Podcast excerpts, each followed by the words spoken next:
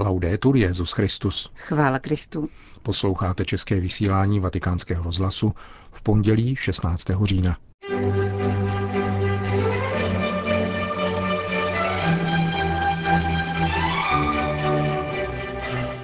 Redukovat hladové krky je snadné, sdílení však potřebuje obrácení, řekl papež František v sídle Organizace OSN pro výživu a zemědělství, které navštívil dnes dopoledne.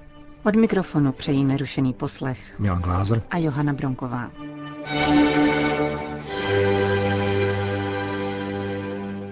Zprávy vatikánského rozhlasu. Papež František se dnes ráno vydal do římského sídla Organizace OSN pro výživu a zemědělství u příležitosti letošního Světového dne výživy, který se shoduje s dnem založení této instituce. Kromě generálního ředitele FAO Jose Graciana da Silvy a Evropského komisaře pro zemědělství a rozvoj venkova Phila Hogana jej očekávalo několik ministrů zemědělství zemí G7, předseda Mezinárodního fondu pro zemědělský rozvoj Gilbert Hungbo a výkonný ředitel Světového potravinového programu David Beasley. V atriu budovy papež odhalil sochu, kterou daroval organizaci OSN pro výživu a zemědělství. Dílo z kararského mramoru sochaře Luigiho Prevedela znázorňuje tělo malého Alena Kurdyho, tříletého syrského chlapce, jehož úmrtí se v roce 2015 stalo symbolem dramat, která sebou nese migrace.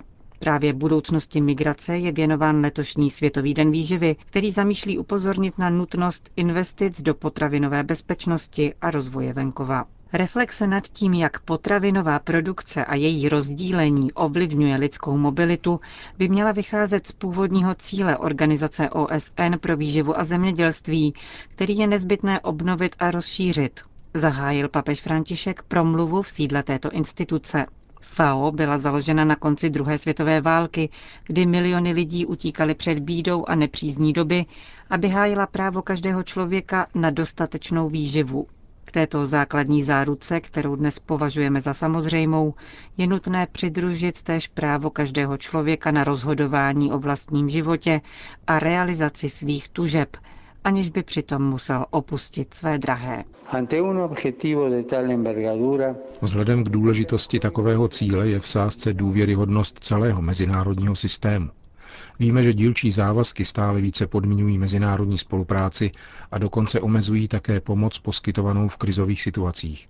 Smrt hladem anebo odchod z rodné země je nicméně každodenní zprávou riskující lhostejné přijetí.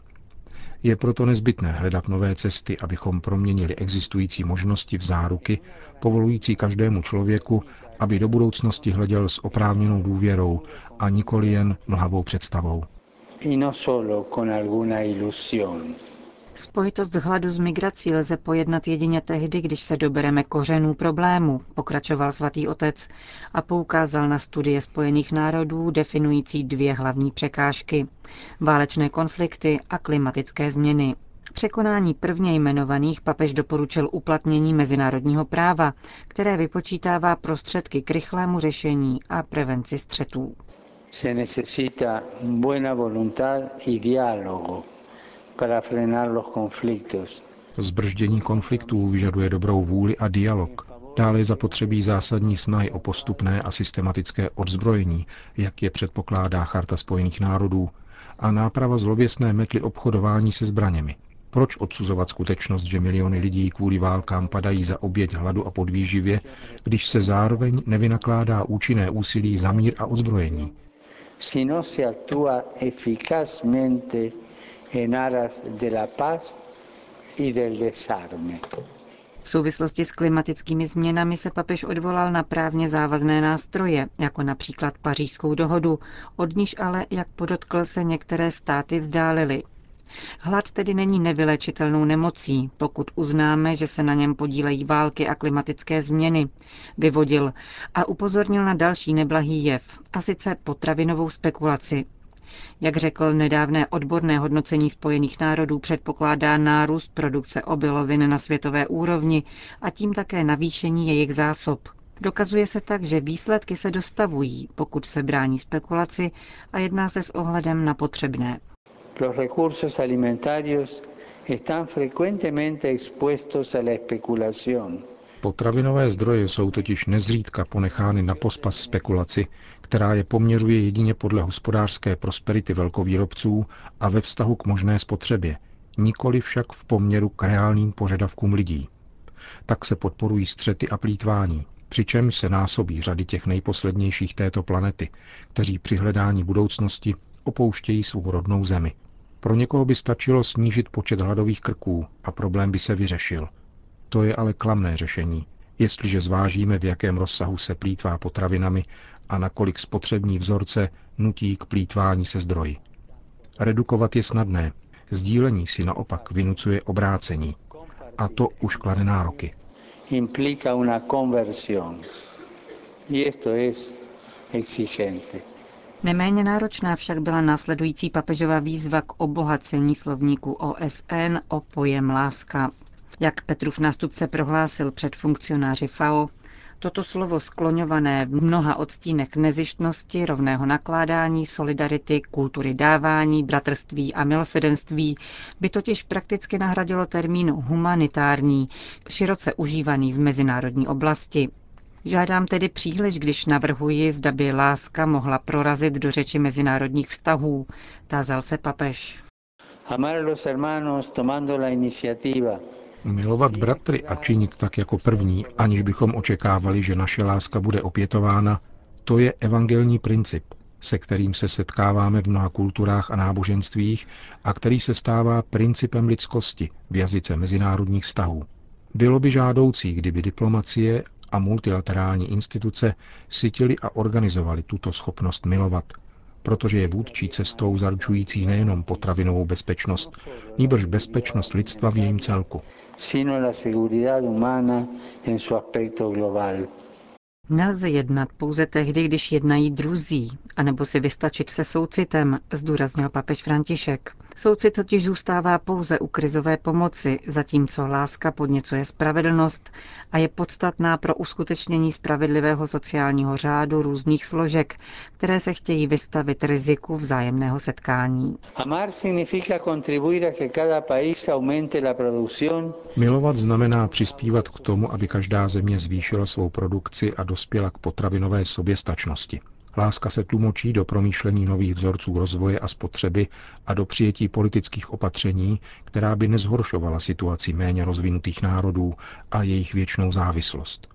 Milovat značí, že se lidská rodina už nadále nebude dělit na vlastníky přebytečného a na jedince, kterým se nedostává nezbytné. Entre los que gozan de lo superfluo y los que carecen de lo necesario. Nedávné události potvrdily, že je možné zabránit užití zbraní hromadného ničení, protože jsme si vědomi jejich zkázonosnosti, uvedl dále papež František a položil další otázku. Jsme si ovšem stejně vědomi účinků vyvolaných chudobou a vyřazováním lidí. Jak zastavit lidi ochotné vydat se v šanc na cestě za tušeným světlem a životní nadějí? No podrán ser detenidas por barreras físicas, económicas, legislativas, ideológicas. Nezastaví je materiální bariéry ani ekonomické, legislativní a ideologické zdi. Níbrž to bude moci uskutečnit pouze důsledné uplatnění principu lidskosti. Skutečnost je ale taková, že se krátí veřejná rozvojová pomoc a multilaterální instituce jsou omezovány ve své činnosti. Současně se přistupuje k dvoustranným dohodám, které podřizují spolupráci dílčím dohodám a spojenectvím, či ještě prostěji chvilkovému klidu. Nakládání s lidskou mobilitou naopak vyžaduje koordinovanou a systematickou mezivládní akci, vedenou v souladu s existujícími mezinárodními normami a protknutou láskou a inteligencí. Cílem této akce má být setkání národů, které by všechny obohatilo a vzbudilo soudržnost a dialog, nikoli vyřazování a zranitelnost. No exclusión y vulnerabilidad. Papež se na tomto místě připojil k debatě o zranitelnosti migrantů, která na mezinárodní rovině působí rozkol. Jak řekl, je správné určit příčiny podřadného postavení migrantů a jejich exkluze, aby bylo možné náležitě zasáhnout. No Není však přijatelné vyhýbat se angažovanosti a skrývat se kvůli tomu za slovními hříčkami, které nejsou diplomací ke cti, ale činí z jejího umění potencialit pouhé sterilní cvičení k ospravedlnění egoismu a nečinnosti. Para justificar los egoísmos y la inactividad. Naslouchejme proto volání našich marginalizovaných bratrů, vyzýval papež. Dožadují se spravedlnosti, nežadoní jen o krizovou humanitární pomoc. Svatý otec apeloval na prevenci, která stojí daleko méně než důsledky způsobené znehodnocením půdy nebo znečištěním vod a na financování programů, které by se efektivněji postavily proti hladu a strukturální chudobě. Je-li tedy cílem podpořit zemědělství tak, aby jeho produkce pokryla skutečné nároky jednotlivých zemí, pak není přijatelné odebírat obdělávatelnou půdu obyvatelstvu a dovolovat, aby skupování země pokračovalo ve svých ziscích. Někdy snad dokonce ve spolupráci s těmi, kdo jsou povoláni pracovat v zájmu lidu. Je nutné odvracet pokušení k tahům ve prospěch úzkých skupin obyvatelstva, stejně jako využívat vnějších příspěvků neadekvátním způsobem, což následně přeje korupci nebo absenci legálnosti. O la ausencia de legalidad. Řekl papež František při své dnešní návštěvě sídla organizace OSN pro výživu a zemědělství. Vatikán. Cítím potřebu upozornit mezinárodní společenství na tiché drama, které vyžaduje úsilí nás všech, aby se dospělo k řešení vedoucímu k ukončení probíhajícího konfliktu. Nezajímat se o problémy lidstva, zejména v takovém kontextu, jaký sužuje Jižní Sudán, by totiž znamenalo zapomenout na lekci, kterou nám Evangelium udílí o lásce k trpícím a potřebnému bližnímu.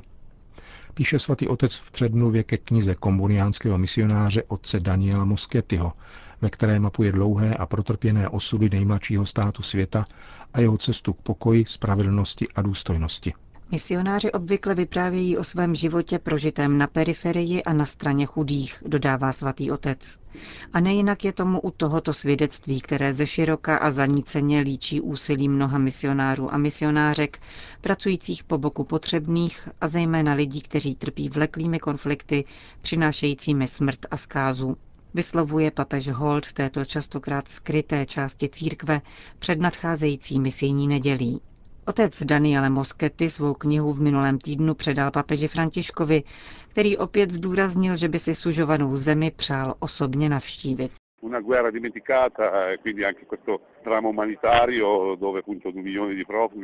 Válka v Jižním Súdánu je zcela zapomenutý konflikt. Pojí se k ní humanitární drama týkající se dvou milionů uprchlíků, čtyř milionů lidí ohrožených hladem a tří milionů vnitřních běženců. Je to skutečně složitá situace, na kterou papež neustále upozorňuje, a to jak v minulých měsících, tak dnes. Doufejme, že svatý otec brzy do Jižního Sudánu přijede, protože by to mohlo zasáhnout mnohá svědomí a vrhlo by to světlo jak na problematiku Afriky, tak této země. Papež se za Jižní Sudán hodně modlí. Knihu rád přijal a řekl mi, že se do země opravdu chce vydat.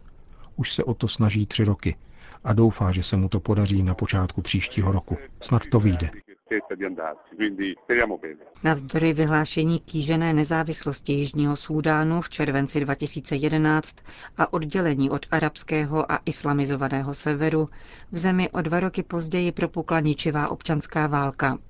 Boje mezi většinovým etnikem Dinka, věrným prezidentovi Salvovi Kýrovi, a kmenem Nuerů, stoupencem bývalého prezidenta Rícha Mačara, si dosud vyžádali nejméně 300 tisíc mrtvých. To vše ve státě, který by mohl patřit k nejbohatším na světě.